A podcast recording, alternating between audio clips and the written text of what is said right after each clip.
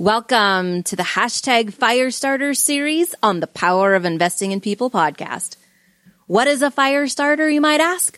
Well, it all started out to bring other leaders together inside a book. And we quickly realized that this was something bigger than the moment that we were living in. We are creating a movement. The hashtag Firestarters Book Project is a collection of creative thought leaders who are collaborating, planning, directing, organizing, and creating new ideas to navigate change. We understand that a single match, if left alone, will fizzle out quickly. Therefore, when one match ignites another, we build a stronger fire.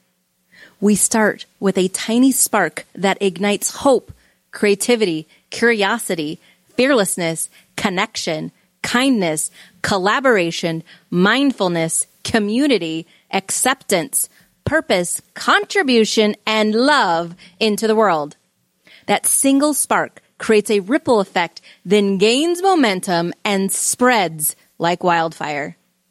We create a collective, positive, proactive shift in the world because we are the change we want to see.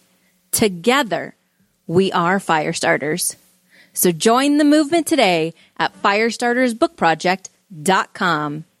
And in today's episode, our special guest, Alba Soto, is a co-author in the hashtag Firestarters Book Project.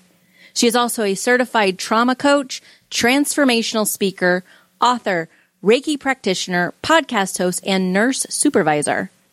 We discuss her chapter on childhood trauma and the power of surrender when birthing new ideas. Stay tuned for more from her inspiring chapter. You won't want to miss it.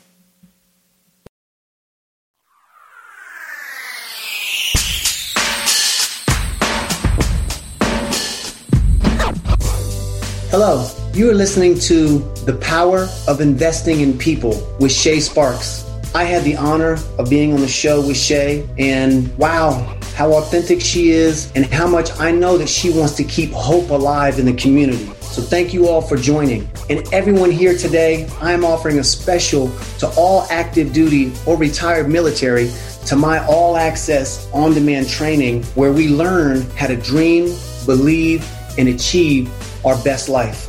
Please visit at timlanefitness.com and I'll see you all soon. Enjoy the show.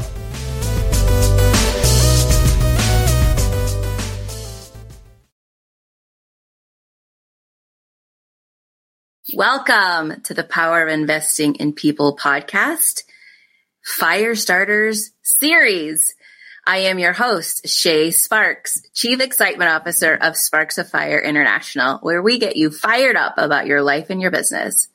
And today, my guest is an incredible, inspiring, empowering woman that I am honored to call friend and co-author, Alba Cadora Soto. Did I say that correctly? Alba Cordero Soto. Cordero Soto. Thank you. So welcome to the show, Alba. Thank you, thank you, thank you. I'm so honored to be here. I'm so excited. Um, definitely excited to get together with my Leo sister. Yes. Yes, yes, yes. And Alba, you are just just in the a year and few months that I've known you, you have just blossomed into such a uh, a force to be reckoned with. So I'm so excited to kind of really dive in and share who you are, your inspiration for your chapter, and you know where you're going next. So for those of you who don't know, Alba is a trauma liberation coach, transformational speaker, co-author, Reiki practitioner, author, podcast host, and nurse supervisor. She is also just an amazing human being. And when you read her chapter, you will be inspired and empowered to take action and be the change. And speaking of being the change, that is the title of your chapter. So before I quote you, because I do have some amazing things that you have written, little nuggets, I just want to ask, first of all, like, you know, what really motivated you to be part of this Firestarters book project when you, you kind of met us and CLB and, and myself and you were like, you know what? Why not? Let me be a part of this. What really motivated you? Well, I will say it was a divine like intervention slash timing really because I was in the midst of really diving deep into my purpose, diving deep into my calling and really surrendering to this bigger purpose that I am. Mm. In the midst of that and trying to surrender, this amazing opportunity came up and uh, the in, instantly the magnetic attraction there like all of the amazing ideas and and I didn't realize how amazing and perfect like divine appointment it was for me until I actually met all of the authors. Like when I met the two of you guys, I was like, oh my God, this is meant to be. I'm excited. And I was like, Musa, you have to come on too, because this is an amazing, amazing train. You don't want to miss this one. So it was definitely the time of like just surrendering to this bigger assignment was ultimately what made me say yes. Mm, I love that surrendering. And I love that you, you did surrender because you have such a, a gift with your words and, you know, your story is, is literally, like I said, it's empower, inspiring and trans, inspiring and empowering all at once. So I'm going to read an excerpt from your chapter and I do have to put on my glasses. Alba, and here's the cover of the book. Isn't that beautiful? Just beautiful. Such, a, such a beautiful book. So let me just say, Alba starts with, I began my first addiction, people pleasing. I would do anything for my father's approval. I needed to be seen as the good girl because deep down I felt the opposite. My father ha- was very much emotionally unavailable and while he provided and was there physically, he wouldn't show love you know, that part just really spoke to my heart because I had the same uh, relationship with my father. He was also emotionally unavailable. And I just feel like that is something that's really not discussed or talked about in the, in, in the depth that really needs to be talked about. So with having a father who was emotionally unavailable, how did that shape you as a child and young woman? So it's a little bit bigger than emotionally unavailable. I'm going to have a transparent moment and say that my father is a narcissist. And in being a narcissist, it makes it really difficult for you to see life outside of yourself. And children are more like trophies that when they can make you look good, it's appealing, but the day to day you know, what it takes to actually sustain a, a, child is not there. So what I would say is that the way that shaped me growing up is that I was able to lean on and rely on other people to be able to get that love that I was looking for. Mm-hmm. So in terms of people pleasing, I was able to use my love of school and my love of learning to be able to adapt and get that you know, the praise that a child so deeply wants from my teachers and guidance counselors and church and things of that nature. So I was able to figure out how to maneuver through that very challenging situation. And it wasn't until I became an adult mm-hmm. and I ended, I ended up attracting the same person that was emotionally unavailable and narcissistic, such as my father.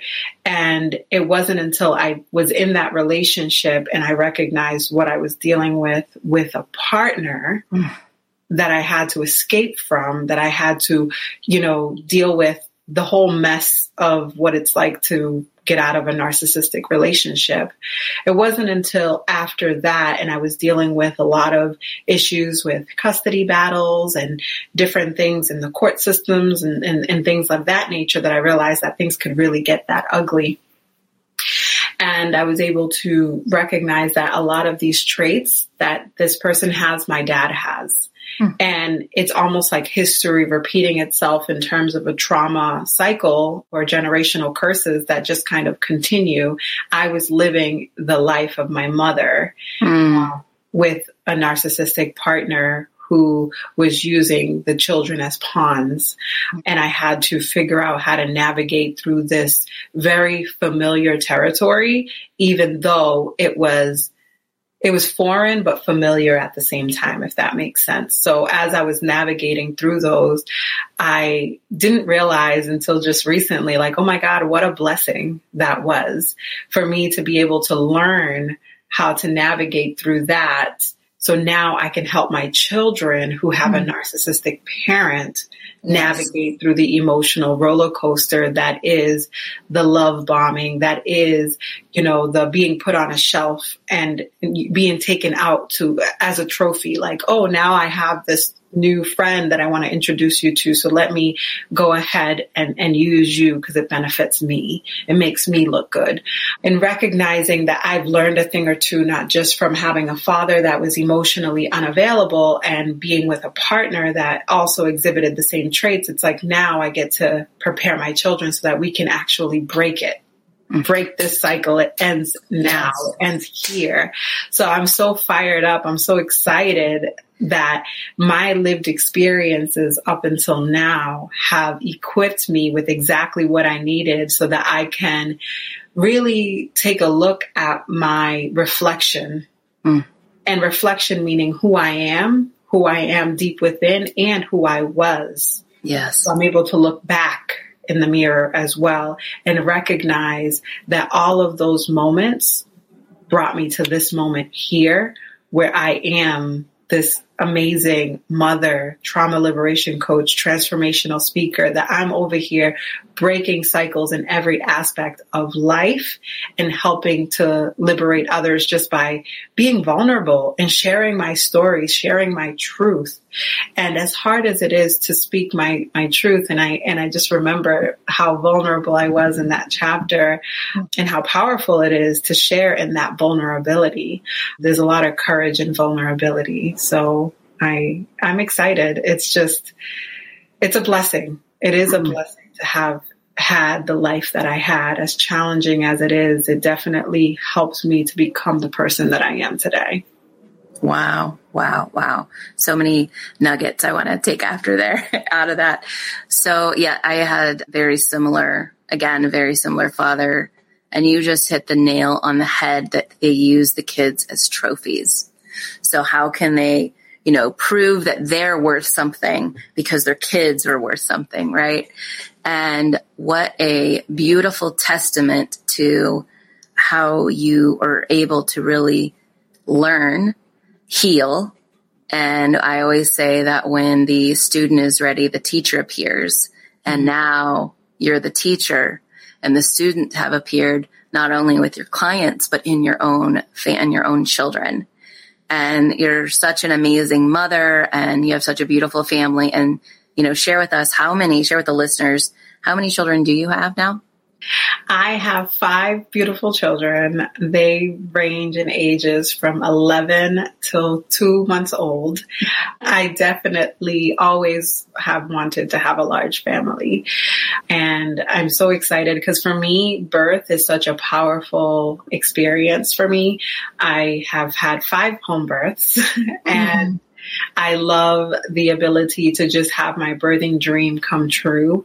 Mm-hmm. And when I think back and I think of like my most powerful self, my most empowered self, it is when I am giving birth unassisted and just in my home. And I have a midwife come over, but it's like very much like I'm in my own space, in my own zen. And it just reminds me of the beauty of again the word surrender. So like to surrender to the different stages of labor, surrendering to the different physiological things that happen. And it's similar to the way I experience, for example, grief. Mm. So right now I'm in the process of grieving a friend. And in mm. that process of grieving, there are different experiences that we go through from the denial phase to the, you know, bargaining and, and things of that nature. And the way I view the, the process of grief in terms of surrendering is similar to how I view birth. So, for example, when my body is having, you know, the nausea in the beginning of now having a new seed growing inside of me, I surrender to that. I surrender to that because I understand that the more I resist, the more it will persist. Hmm. and then when I go into the different, you know, the pre-labor phase and I'm having Braxton Hicks contractions or I'm having, you know, labor pains or I'm having these different things, I surrender to that. And by surrendering, I allow it to flow through me and then ultimately I get past that phase into the next phase and the next phase and the next phase. And I, in, in really being able to tap into the inner I am, which is that my body is perfectly capable of giving birth naturally and safely at home by surrendering to that, I've been able to have two pain free births. My wow. last two births were pain free. And wow. it was very amazing that like now mind you i've heard of orgasmic births and i want one of those. Sign me up for one of those right? Not there yet. Can't say i've had one of those. Um, but i've had the ability to have a pain-free birth as a result of simply surrendering mm to the different stages and the different processes, similar to how I would say how we should just surrender to the sadness, surrender to the loss, surrender to the uncomfortable different parts of our lives so that we can allow it to flow through us so that we can move on to the next stage of our lives as we continue to grow and blossom. Mm. There are parts of us that must die in order for us to become who it is that we were destined to be which is, you know, back to the title of your chapter, be the change, right? You really are the epitome of, you know, becoming and being the change in, and not even in order in order to just being the change and the great benefit of being that change is because you, like I said before, you get to heal yourself and then you can really be an example for again, not only your children, but your clients and now you're helping others and now you're an example of what a pain-free birth can look like which as I usually were talking it really made me think of almost like a rebirth how you're rebirthing yourself in that process is what giving birth to a child you're going through a rebirth mm-hmm. absolutely and for me I every time I'm birthing a new project or my purpose, mm-hmm. um, my book, you know what I mean? When I'm, when I'm in the process of birthing a new project, I do see it as the same physiological process of surrendering and just really having that rebirth, that reincarnation. And with some of the things that, like, as of recently, just kind of thinking about birth and the rebirthing process, I, in the midst of giving birth to my daughter, I was thinking about the birth of my other daughter, Naima, and how during that birth I was in a very toxic relationship mm. and I never actually had the opportunity to grieve or to mm. deal with the pain that happened during that birth because I was in the midst of nursing school. I was in, you know, I was doing a lot of what I call really just hyper achieving to run away from my problems. So I was trying to check off all the boxes and do all the things that would keep me busy enough to not have an idle mind because my thoughts were definitely not in the best place. So there was this, this art of avoiding and I was getting, you know, positive reinforcement for the mm-hmm. behavior because it's like, great, you graduated nursing school. Great. You got a job. You know, I was doing all the things, all the things. And really I'm, I'm recognizing that that is one of the major ways that people such as myself deal with the trauma is to mm-hmm. run really fast in a mm-hmm. direction of hyperachieving in yes. order to not be still and listen to your thoughts or deal with the trauma or deal with the pain. But ultimately it does bleed into other aspects of our lives. So I recognized that there was this this blockage that I had as a result of not healing from that birth that I had with my daughter mm-hmm. and not dealing with, you know, the disconnection that I had with this growing seed inside of me. And I had this thing where I was just almost like I came out of my body and my body mm-hmm. was living and I wasn't actually spiritually invested in my journey because it was so traumatic that I just disconnected, disassociated with myself and disassociated, disassociated with this growing seed inside of me. And it wow. wasn't until I was able to experience the opposite that I was able to say, you know what? That experience that I had with the birth of my daughter requires some TLC. It mm. requires some attention. It requires me to really dive deeper into that process and surrender to the pain that I experience, surrender to that. And I also had to even take, take a step back because my mom recently shared with me that her birth with me was so traumatic mm that she actually blocked off the entire birth. Mm-hmm. Not only was it because she had multiple medical complications, my mom was diagnosed with ovarian cancer prior to giving birth to me and was told that she couldn't have any more children. Wow. And when she found out I was pregnant, she decided to go ahead and move forward with the pregnancy, but it was not an easy pregnancy. It was very complicated. And my dad also had left the Dominican Republic, which is where I was born, to come to the United States. So she was also felt abandoned in the mm-hmm. sense that she didn't have someone there during this very sick birth, like a birth that she was experiencing a lot of physical ailments. She couldn't really eat. There was so many things that were going on. Wow. So she was there with his family and his family weren't they weren't really nice to her. Mm. It was almost as if she was just there as a burden to them because of how difficult that entire experience was for for her. She totally forgot about mm. my birth altogether. And there was one thing that she did tell me about that it was rather traumatic, but my mom during the birth, she was heavily medicated. Mm. And the medication that they gave her actually paralyzed her from half of her body. So she, wow. it was like as if the anesthesia only worked on half of the body and not the wow. other half. And she was also having a lot of other issues with her blood pressure and things of that nature. So she had a C section. They took me out of her. And when they brought her back, brought me back to her to like connect me with her, she was not mentally there. Like there was this, she wasn't in her own like mental wellness, I'll say. And it's partly to do with the drugs, partly to do with the trauma. And when they handed her, handed me to her, she actually threw me because she thought that I was a boy. Oh my goodness. And I had a cut in my head, which they sew, they sewed me up. I was in the hospital. Luckily, it was not, not much, you know, mm-hmm. and that was my birth. Wow.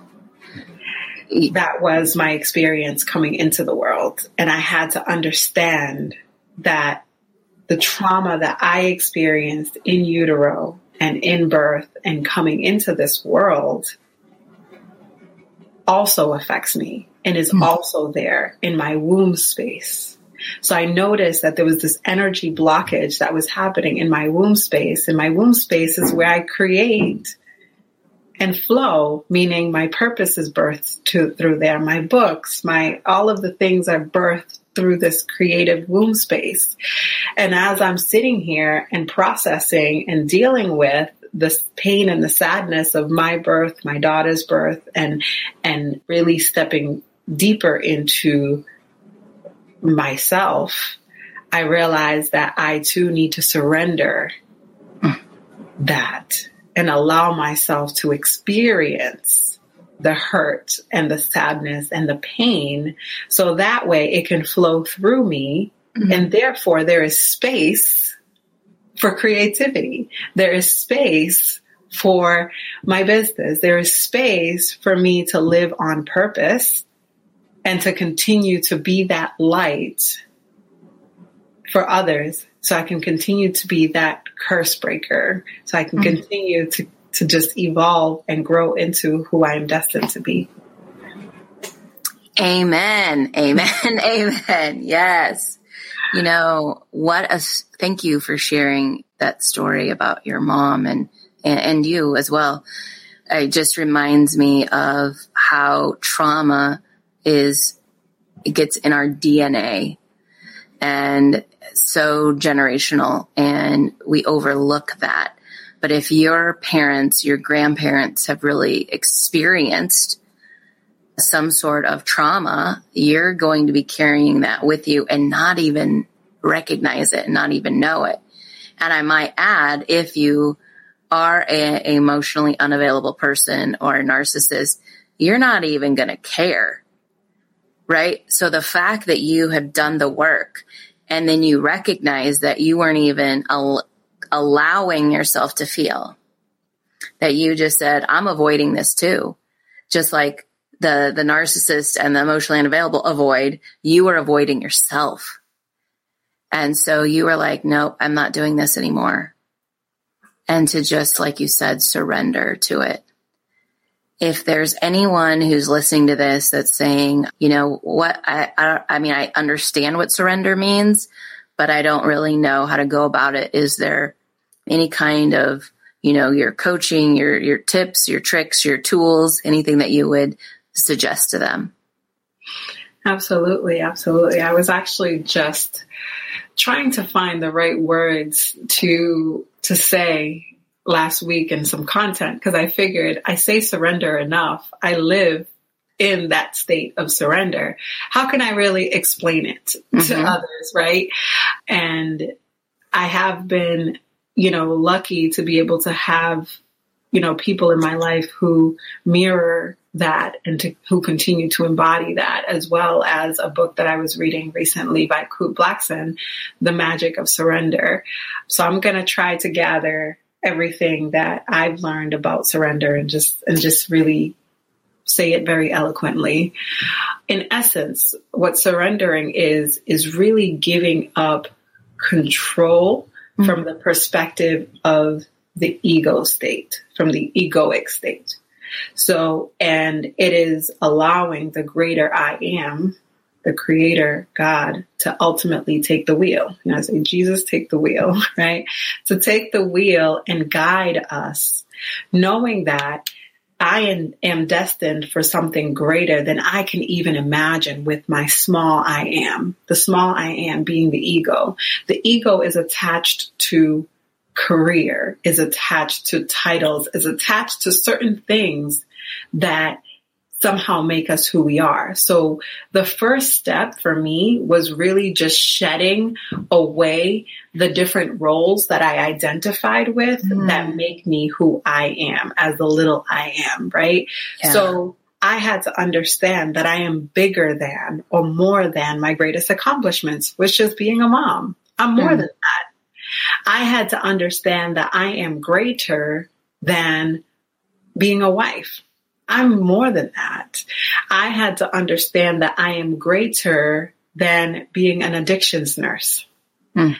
So if I were to be in a situation where I lost these identities, these roles, I still am who I am. Yes. And those things took some time for me to first understand the how insignificant these roles are in the greater I am.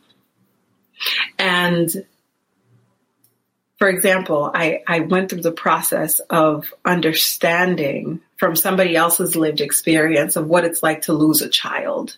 Mm. And even in the loss of a child, it doesn't take away who I am as a person because I'm not just identified as a mother. Mm. I'm bigger than that. I'm more than that, right? I recently had to deal with the reality that I may not continue to be a nurse. Mm. I love being a nurse, but that's not all of me. And if mm-hmm. tomorrow something were to change and say, you know what, you can no longer function as a nurse, I still have a purpose. I still have a calling. I still am who I am despite these roles. So what I will say is the first step is being able to recognize that these roles that we identify with are a part of the smaller I am and not the greater I am that is within. Mm. And then the next stage is to really go through a deep dive in terms of something that I just talked about, which is really the grieving process. Because before you can surrender, you must grieve the loss of your old self. You must be willing to surrender in these little teeny stages, right? Mm-hmm. Surrendering to the, hey, right now I'm in denial. Just, just be in that. Yeah. Allow it to flow through you. Recognize that that is an important process that has to happen in order for you to get to the state of acceptance. And then when you're bargaining, accept that, right? Surrender to the moment, the present moment. What is trying to flow through me? And as I am working through this, the different stages of grief, I ultimately get to the point of acceptance, right? So when I accept the fact that I have grown out of the snakeskin that was the old me. And I'm okay with shedding this snakeskin because at this point, it's cracking in all kinds of areas. it has yes. so many, you know, different like it's, it's it's no longer shiny and pretty anymore. It doesn't suit me. These these shoes that I had on before are too tight and too worn out. Like this is not going to take me to the next destination or the next phase of my life, the next chapter, the next book, whatever. I cannot take the old me with me. Therefore, I must be willing to let go and shed this old snakeskin. Mm. So if I'm willing to let go now that I've accepted it, right? Now I'm ready to let go and surrender. I can now be brighter, shine and fly higher. Like I can do all of those things because I was able to grieve the loss of my old self mm-hmm. in order to become who I am today and in order for me to go into the next stage. So until I get uncomfortable again. And then when I get uncomfortable again, that means I've outgrown the shoes that I was wearing. They're no longer comfortable. They don't fit. So then I have to do that state, do that process again. And the interesting part is that when I first experienced, you know, surrender, right? I surrendered in my relationship. That was the first thing that I surrendered to. And then I realized it's not enough to just surrender in one aspect of your life and watch miracles happen in that aspect of your life. You now have to look at other aspects of your mm-hmm. life and also surrender to that and let miracles happen. So then I started looking at my, my healing. I said, let me surrender to that. Mm. And I wonder what's going to happen there, right? At first, it was this scary, you know, experience. So I was avoiding running and all this stuff. It's like, let me try something different. let me try surrendering to my healing. Mm. And liberation happened. And I'm just such a happier person as a result of surrendering to my healing. I then was able to step into my purpose and I surrendered to that. And in surrendering to that, here I am today. So it's like really, it's actually harder not to surrender than it is to surrender. Because when you do surrender, you're in a state of flow mm-hmm. where everything is just aligned. There's no forcing it. There's no running from it. So I I think surrendering is a life lifelong journey, similar to healing is a lifelong journey, but it definitely happens in those stages where you have to be willing to accept where you are. Like first, I first dis- disidentify with the different roles in your life that the smaller I am identifies with, then going into the stages of grief so that you can grieve the loss of your old self and then ultimately completely letting go. And you can't skip any of those steps because when you do skip any, any of those steps in terms of resistance, then it will persist and you'll be in that stage for a lot longer than you need to as a result of you avoiding or resisting it. You mentioned our friend Kute Blackson, his book, Surrender, Magic of Surrender, and it is such a great book. I'm so glad you mentioned that because if anyone is reading that and they really want to do a deep dive, like Alba said, and really figure this surrender out, that is definitely the book that I would recommend as well. He has such a way of not only explaining it, but then giving his own story about it. And thank you for sharing your sto- surrender story because for me, it's all of those things you said. And that control piece is so crucial and I think that's the thing about people who are emotionally unavailable and um, narcissistic is they want that control. And now here we're on this complete opposite of that dichotomy of letting go and releasing control. And it's not about letting go. It's about releasing. There is a different flow, like you said, when you release rather than let go. Mm-hmm. So, wow. Thank you for sharing such powerful work that you've done. And I just want to uh, touch base on kind of really what you just said because kind of wraps up what you said in uh, your chapter. And you say that I know that the greater the fire, the greater the transformation. Trauma has been my greatest teacher, and now I am sharing the tools that I have learned with the world. I am the change that I have been looking for. And you went from that little I am to the big I am. Yes. Yes. So with all of the things that you're doing with the trauma coaching and the the being a mother and letting go of your identity and all the different areas is there advice that you would give that somebody is listening to you and our, our interview right now and they're like, you know, Alba, I mean, you've gone through all these things. You're an overcomer. You're an achievement. You are an achievement. Your own life is an achievement and you've achieved so many things, but I don't think I could write a book. So is there or write a chapter? Is there any advice that you would give? Well, yes anybody can write a chapter. So let me share my journey of writing my book, Trauma Liberation, my roadmap to overcoming trauma, which is my second baby that I'm in the process of really just growing inside of me and I will be birthing. um, and I'll, I'll just share with you a simple way that you could approach this because for some people that I hear they they think like because you know their grammar or because of English is their second language or because of, you know, whatever nuances or challenges or even that voice that tells you like you can't or you're not good enough or you can't do this. There are so many different ways that you can go about doing this. One, the, the first thing that I'll say is that that's what they got editors for. Okay. If, listen, if they didn't like, if everyone was expected to have perfect grammar grammar, then editors would be out of a job. Okay. Very so true. let's yes. say that there are editors for that. But I will also share with you my process of writing my book, Trauma Liberation.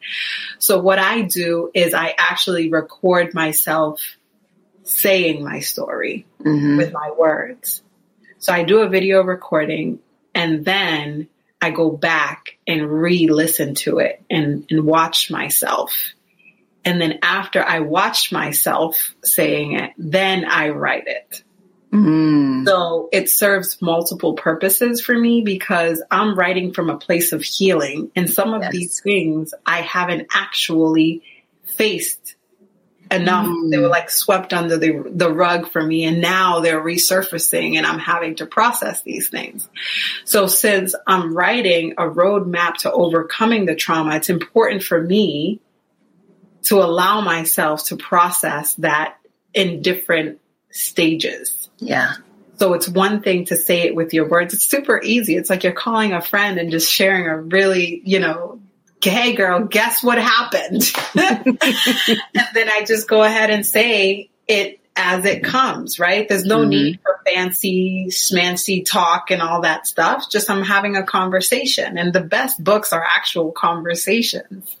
So by taking the time to record myself, documenting my, my book, my story, and then going back and listening to it, I'm able to then process it a second time by disconnecting, like really like disassociating from the person in the video and the person now. I'm no longer in that.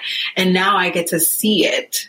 And by seeing it, I'm able to then experience it from a different perspective, like from a viewer's perspective. And after I expose myself a second time, now I'm ready to write my chapter. Because not only do I have the experience of saying it from my own words, but now I heard it in my own words and now I can go ahead and say it the way I, the way I want it to be understood. So by taking your phone and recording yourself, it's just as easy as writing a book. I say do it. we all have amazing stories. We all have amazing experiences. We all have amazing creativity. I know when I first was given the message of you're you're an author. You're going to write your story. It's actually interesting because it came back to me and I want to share this with you guys. This bird came to me. And the bird that she's showing is a parrot for yes. the listeners. Yes. So this parrot came to me and the way this parrot came to me is the, the bird is very unique in that it can fly high and reach all kinds of, you know, heights as well as, um, like places. And mm-hmm it flies. Like who doesn't want to fly? Like, you know, right, so, right. So, as well as the bird's eye view, you're able to see things from a whole different angle and perspective yes. when you're up in the sky looking down. But with the parrot, it's very unique because the parrot has the ability to speak. So my gift is not only to fly high, and to have a different perspective from a healed perspective, mm-hmm but also it's to use the gift that I was given, which is my voice, because communication has always been an art form for me. Yeah. To liberate myself by sharing my story and giving other people permission to also be liberated mm. as well. So when the bird came back to me just last week, it was a reminder that I'm on the right track. It was a reminder mm. that I need to continue to tell my story, speak my truth. And it's very raw, authentic, and, and, and really vulnerable states because somebody needs to hear that so that they too can be liberated.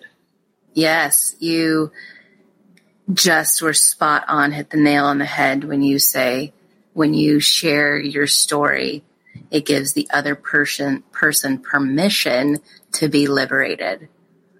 That is absolutely true. That's why stories, books, movies is so important because we're eh, being authentic and truthful and vulnerable and really sharing the the obstacles, the muck and the yuck. You know, we're not just talking about all the wonderful things.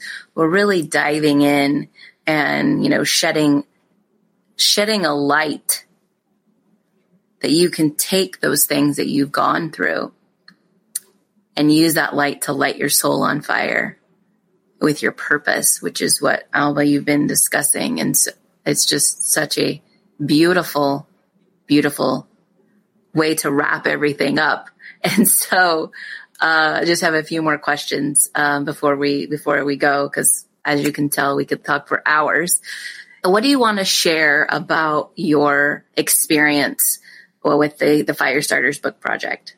The whole process was so easy and like it was just divine timing more than anything. When I first said yes, I didn't understand like the different steps that it would be. I didn't understand how long the process would take. I didn't understand none, none of it. I was just like, God said, say yes. I'm saying yes and yes it is. And I'm here for it. And when it came time to write my chapter, I remember this, this voice in my head trying to tell me that, you know, like, okay, like you have a great story, but you don't have a good ending. Like, what do you, how are you going to end mm. your chapter? Right. And that was my biggest obstacle. My obstacle was like, how do I end my chapter? Mm. And as I sat there and I, I prayed about it and I, I surrendered, it was like, the chapter is already written, honey. Like, why are you stressing over the ending? It's already done. And to know that it is finished and mm-hmm. I am a work in progress, I am still under construction was ultimately the way I went through that process of just writing my chapter. And then, of course, from there, once the chapter was done, it was easy because it was like the editor is going to handle this. Shay got this. I don't have to worry about this. I don't have to worry about that. I don't have to worry about the formatting. Nothing. All I have to do is when I get it, put my second eyes on it, give the go and here we are. And I will say too, even the time that it took to go from writing to publishing and having the book in my hand was also very divine timing because mm. I remember when I got my book in the mail, I needed that gift. Mm. I needed to gift myself an accomplishment yeah. to remind myself of who am I, right? You're a fire starter. So don't, yes. don't, don't doubt, don't, don't run away. Don't hide. Like this is who you are. And you needed that reminder. And I feel like what that book is, is a reminder to everybody who reads it, not just because my chapter, but because every single person who's in this chapter, I mean, in this book, every single one of them. Like I sat there and I was just enjoying every single aspect, highlighting, just taking nuggets out of every single person. And I really do feel like each person was divinely picked for this book for this reason. So it was very seamless and mm. divine, the entire process. And even like everything, I just think it was divine timing and easy. Hmm. Well, thank you. You bring tears to my eyes. That's how we would hope hope that the experience and we prayed for every meeting so hope and we're so glad to, to hear that that it's easy and divine timing because that's that's what uh, clb christine and i believe so thank you for that and so you know we're getting ready to close so please i know that you're this process has really sparked you into now doing another book by yourself so tell us, you know, how can people connect with you? How can they stay informed on when your your next book comes out and how can they order this book? Awesome. So my you can find me on all social media platforms as Alba Soto TLC. My website is albasototlc.com. And I will on the bottom of this. I think you're going to add the link to be able to purchase yep. the Fire Starters book as well. And I'm excited because as soon as I get it in, I'm going to be autographing all of the books and sending out an autographed copy of my very first book project, Fire Starters. So that's how you could get that. And if you go on my website and sign up to the email list, then you can get updates on when my new book comes out, as well as all of the amazing services that I am offering. As, as well as courses and soon to be all the things, all the things that are coming up for you. I'm so excited for you, Alba. Thank you. And yeah, at the link at the bottom for our listeners who aren't watching the video, it's firestartersbookproject.com forward slash Alba, A-L-B-A. Wow. So I have one final thing to read from your chapter, but I almost feel like I want to ask it at the end or say at the end. I want to ask one more question first. So I always end um, my interviews with what phrase, scripture, or mantra are you living by right now? Be still and know that I am. Mm, absolutely. And that you have, you know, conveyed that throughout the whole interview about being surrendering. And so thank you. It's a great reminder. You also have quoted in your chapter another author that I also love and identify with, Eckhart Tolle. And you uh, quote him of saying, The fire of your suffering will become the light of your consciousness. And what it's just so beautiful to wrap up all the things that you've shared, your amazing heart and your grace and what you've healed is just remarkable. So thank you for being here. Thank you. It's been a pleasure. And thank you for listening to the power of investing in people with Shay Sparks. Until next time, let's get fired up.